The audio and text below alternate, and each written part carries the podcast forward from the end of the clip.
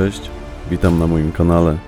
Ja mam na imię Piotrek i zapraszam Cię serdecznie do odsłuchania jednego z odcinków mojej audycji pod tytułem Stenogramy zbrodni.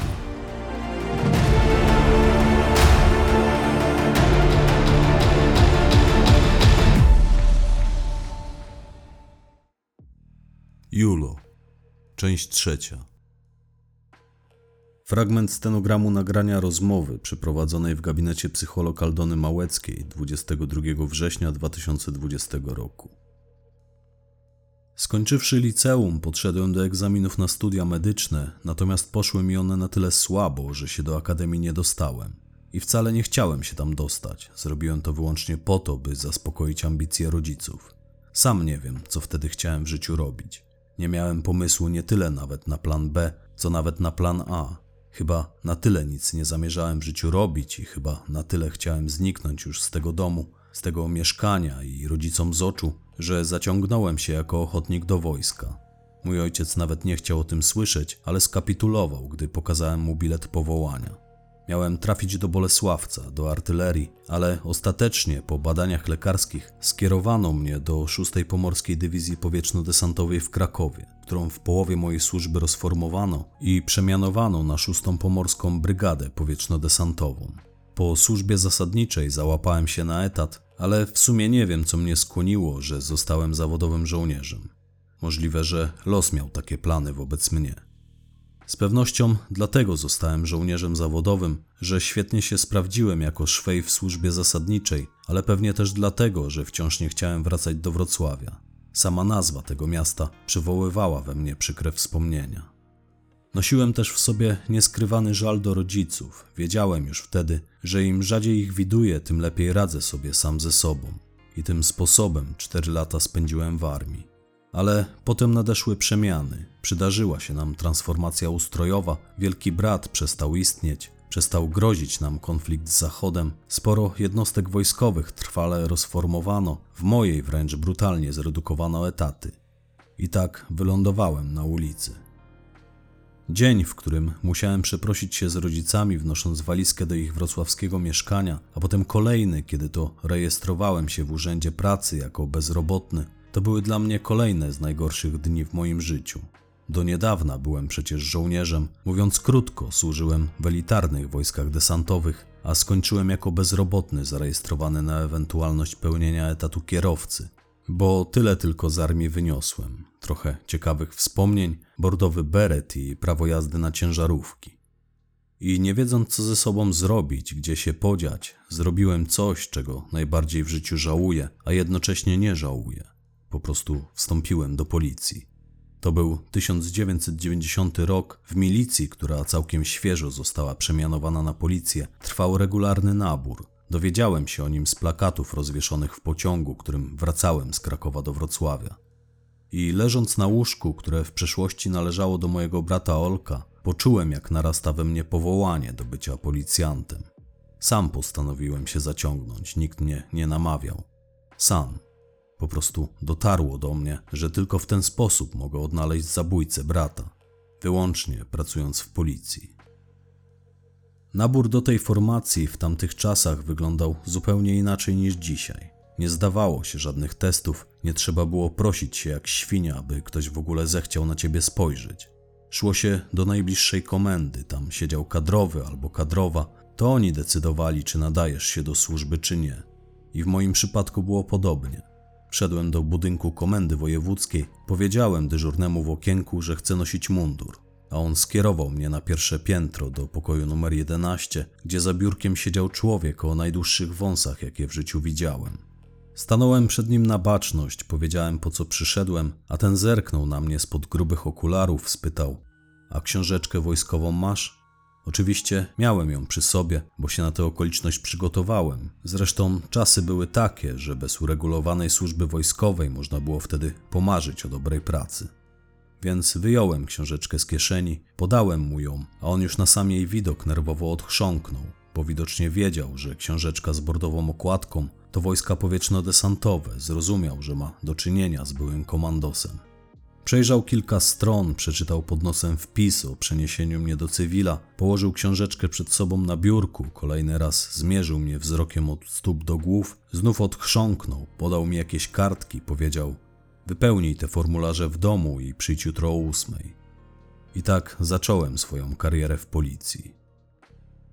Już następnego dnia, po tym jak złożyłem papiery, skierowano mnie do pokoju na drugim piętrze, gdzie siedzieli starzy kryminalni.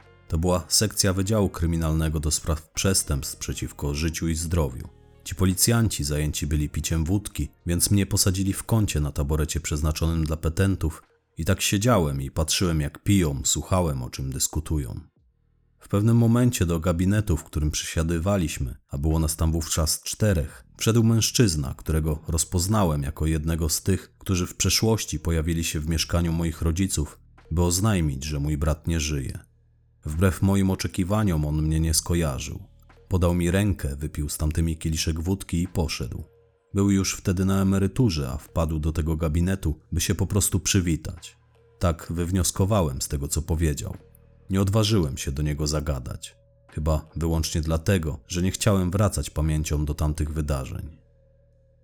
Kolejny dzień pracy w policji minął mi podobnie. Moi koledzy z wydziału, bo wydział kryminalny był już wtedy moim wydziałem, zostałem przypisany do pracy właśnie tam. Też kazali mi siedzieć i patrzeć w ścianę, jakby zupełnie nie mieli na mnie pomysłu.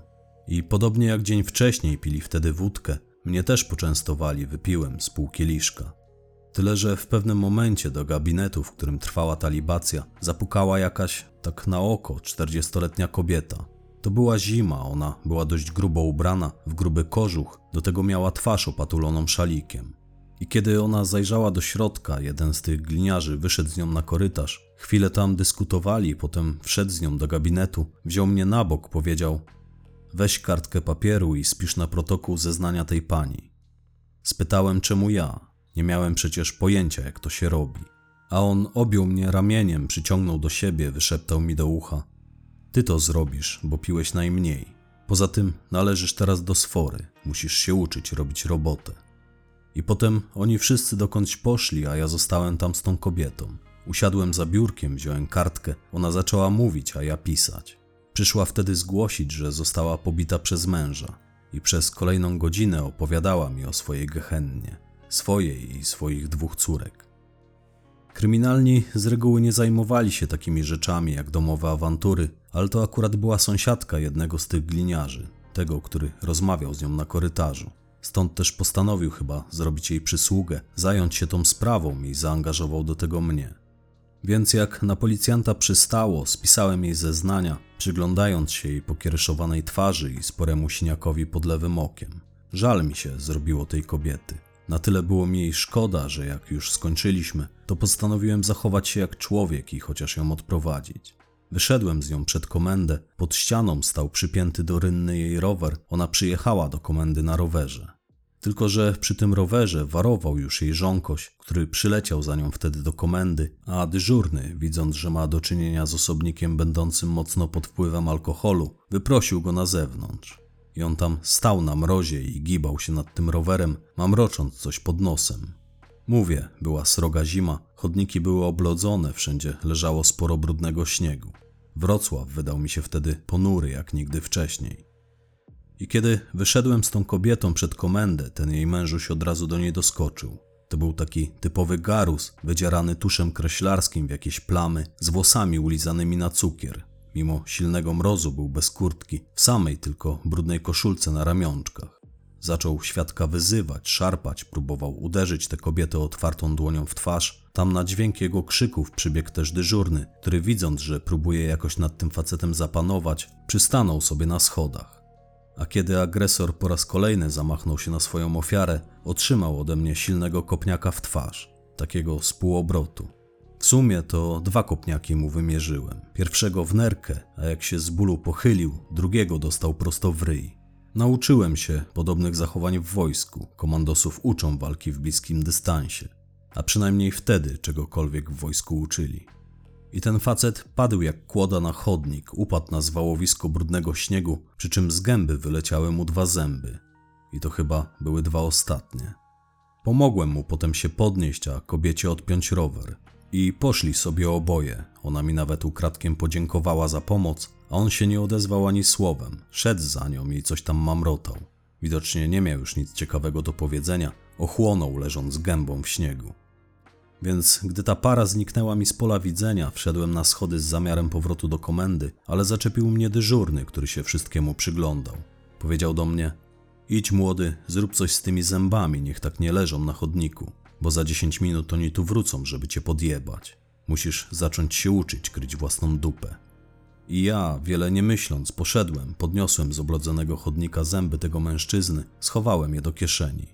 A pół godziny później do gabinetu, w którym siedziałem na drugim piętrze, przyleciał jakiś policjant, naczelnik dochodzeniówki to był. Zaczął się drzeć.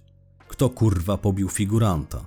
Bo dyżurny się nie pomylił, ta para faktycznie wróciła na komendę, by złożyć na mnie oficjalną skargę. Kobieta próbowała nawet wycofać swoje wcześniejsze zeznania. A wieść o moim wyczynie zdążyła już roznieść się po komendzie. Koledzy, z którymi na powrót tam siedziałem i piłem wódkę, o wszystkim już wiedzieli. To dyżurny miał długi język.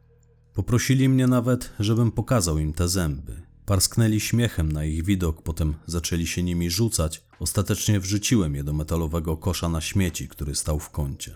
I miałem już wstać i się przyznać naczelnikowi, że to ja pozbawiłem zębów tego mężczyznę, ale gdy podnosiłem się z taboretu, jeden z siedzących obok mnie gliniarzy położył mi rękę na ramieniu i brutalnie przycisnął mnie do siedziska. Raptem on wstał, powiedział: Nikt tu nikogo nie pobił, naczelniku.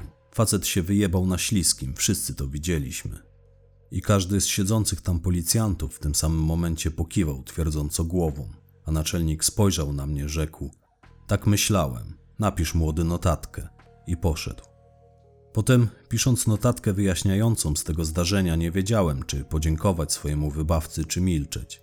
Pamiętam, że przez moment wlepiałem w niego gały, a on chwilę po tym, jak drzwi za naczelnikiem się zatrzasnęły, wyjął pełną flaszkę spod biurka, nalał wódkę już nawet nie do kieliszków, tylko do szklanek, odstawił pustą butelkę na parapet za sobą, opróżnił swoją szklankę do dna, zagryzł jabłkiem, przetarł dłonią usta, kiwnął do mnie głową, powiedział: No co się tak patrzysz, szczeniaku? My, psy, musimy trzymać się razem. I to mi tak utkwiło w pamięci, że psy trzymają się razem. To był Romek Blechacz, mój późniejszy guru i pierwszy partner. Sporo się od niego nauczyłem policyjnej roboty.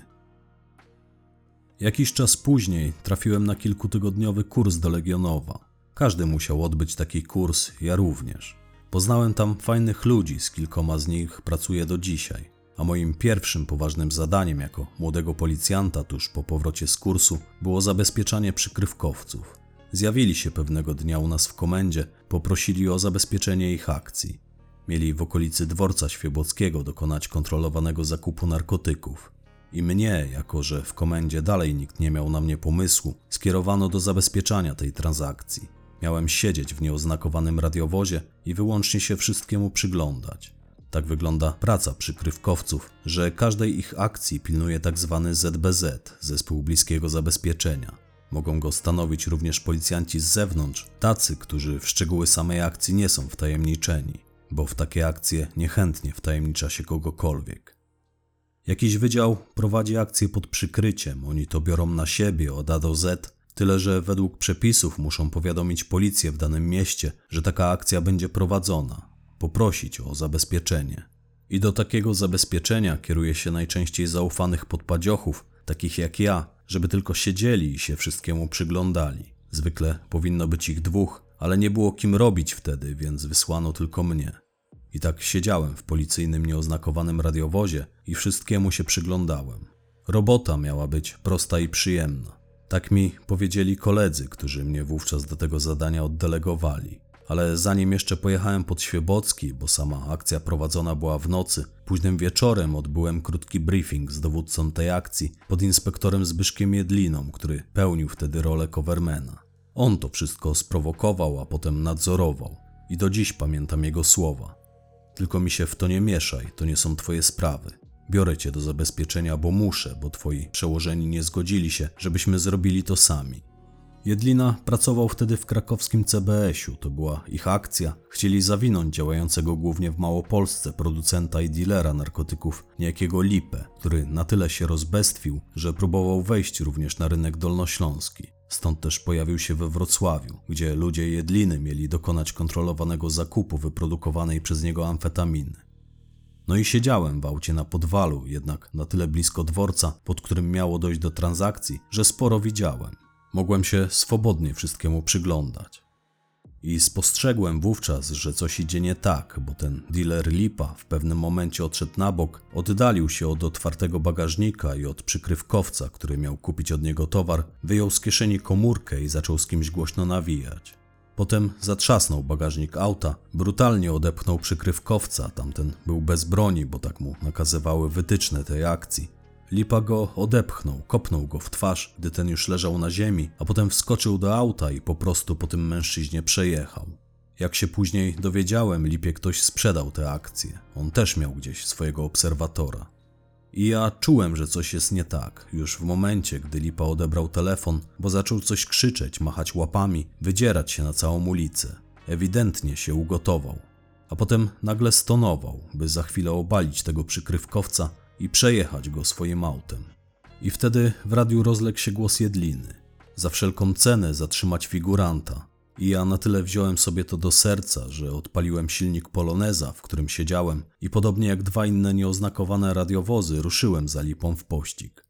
A ten ewidentnie chciał się wydostać z miasta, bo pędził najpierw Legnicką, a potem skierował się ku autostradzie. Pościg był mocno dynamiczny, jeden z radiowozów, na szczęście nie mój, odmówił posłuszeństwa i został daleko w tyle za nami. Ja jechałem za nim jako drugi, spodziewając się, że Jedlina zaraz się zorientuje co robię i zechce mnie odwołać. Więc wyciszyłem swoje radio. W sumie niepotrzebnie, bo silnik poloneza, którym gnałem za figurantem, był na tyle głośno, że i tak bym tego nie słyszał. To była późna noc, ulice były praktycznie puste. Już po kilku minutach znaleźliśmy się na Grabiszyńskiej, potem na dzisiejszej Karmelkowej, Czekoladowej i tam przed rondem w Bielanach policja zdążyła już urządzić blokadę. Obstawili to rondo. Alipa, przeczuwając, co się święci, tuż przed Aszanem skręcił w lewo we francuską, potem wjechał na Karkonoską i popędził przez Bielany Wrocławskie, kierując się jakby na Kłodzko. Tylko, że nie okiełznał mocy BMW, które prowadził. Stare trójki potrafiły dokazywać, jak trzeba było, to paliły paputy, że nieporozumienie. I on w pewnym momencie na jednym ze skrzyżowań się nie wyrobił i wpieprzył się do rowu. Zaraz też wyskoczył z auta i zaczął biec w szczere pole. Ja, podobnie jak załoga drugiego radiowozu, porzuciliśmy auta przy jego BMW i ruszyliśmy za nim w pościg. Biegliśmy po tym polu i biegliśmy. Na szczęście księżyc świecił na tyle jasno, że było dobrze widać pomarańczowy pas zdobiący kurtkę figuranta więc przynajmniej wiedzieliśmy za czym gonimy. Tylko, że Lipa w przeciwieństwie do ścigających go policjantów CBS-u był potężnie porobiony własnym towarem. Pędził i pędził, aż tamci dali sobie spokój. Jeden z nich oddał za nim kilka strzałów, oczywiście bez żadnej komendy do zatrzymania. W takiej akcji nie wydaje się komend, aczkolwiek później w protokół wpisuje się, że wszystkie komendy padły. No cóż, taka jest specyfika podobnych akcji. Więc kiedy tamci policjanci się poddali, ja pobiegłem dalej. Miałem doskonałą kondycję, do niedawna przecież byłem komandosem, wybiegany byłem jak rzadko który policjant. Wyśrubowałem im na szkoleniu w Legionowie kilka rekordów. Ogólnie zmężniałem w tym wojsku, czułem się w swoim ciele doskonale. I dopadłem tego lipę. Doszedłem go na tyle blisko, bo on też już głośno harczał, że udało mi się podłożyć mu nogę. Podhaczyłem go po prostu. I kiedy upadł, nawet się nie bronił. Nie miał już na to siły.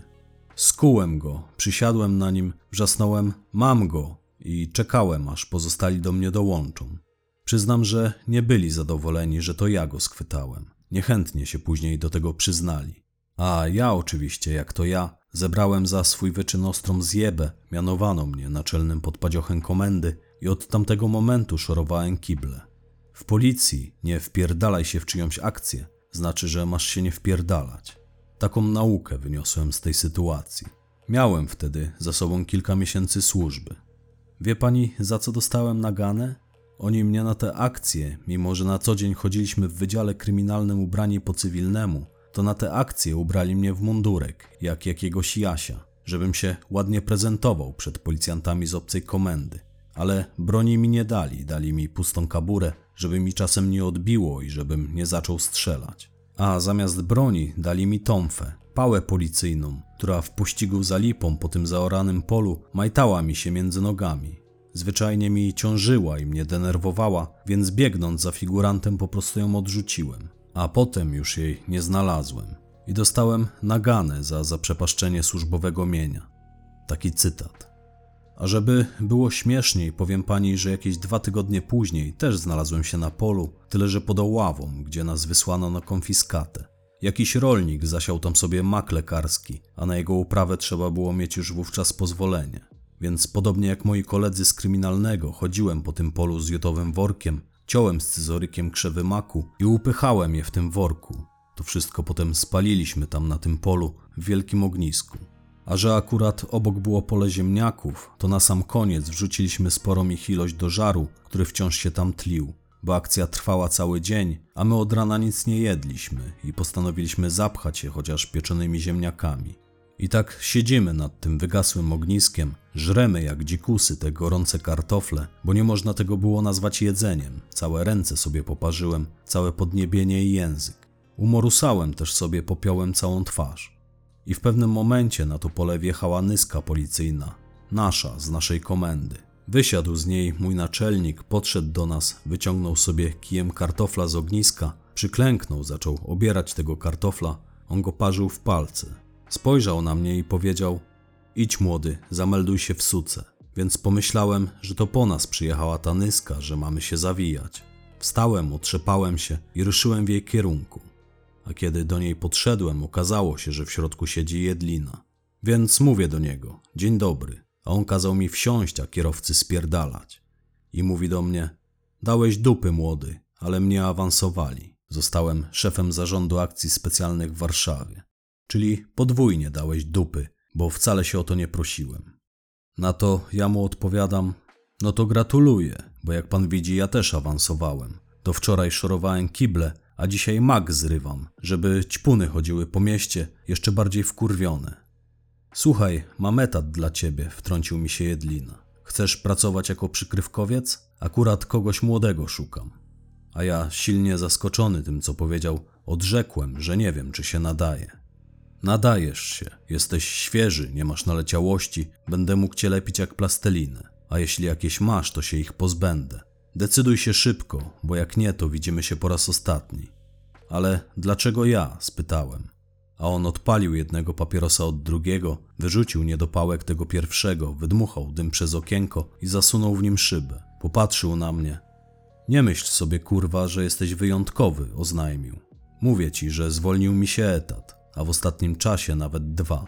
Ten policjant, którego przyjechał Lipa, długo nie wróci do służby, o ile w ogóle wróci do żywych. A ciebie wybrałem, bo mi po prostu pasujesz do legendy, powiedział, zaciągając się papierosem. Potem głęboko się nad czymś zastanowił i spytał: To tobie bandyci zaciukali brata, tak? Czyli już wszystko pan o mnie wie? spytałem. Ale on się już nie odezwał, tylko pokiwał głową, potwierdzając, że mnie sprawdził, że wszystko o mnie już wie. I w ten sposób trafiłem do CBS-u. Tak właśnie zostałem przykrywkowcem.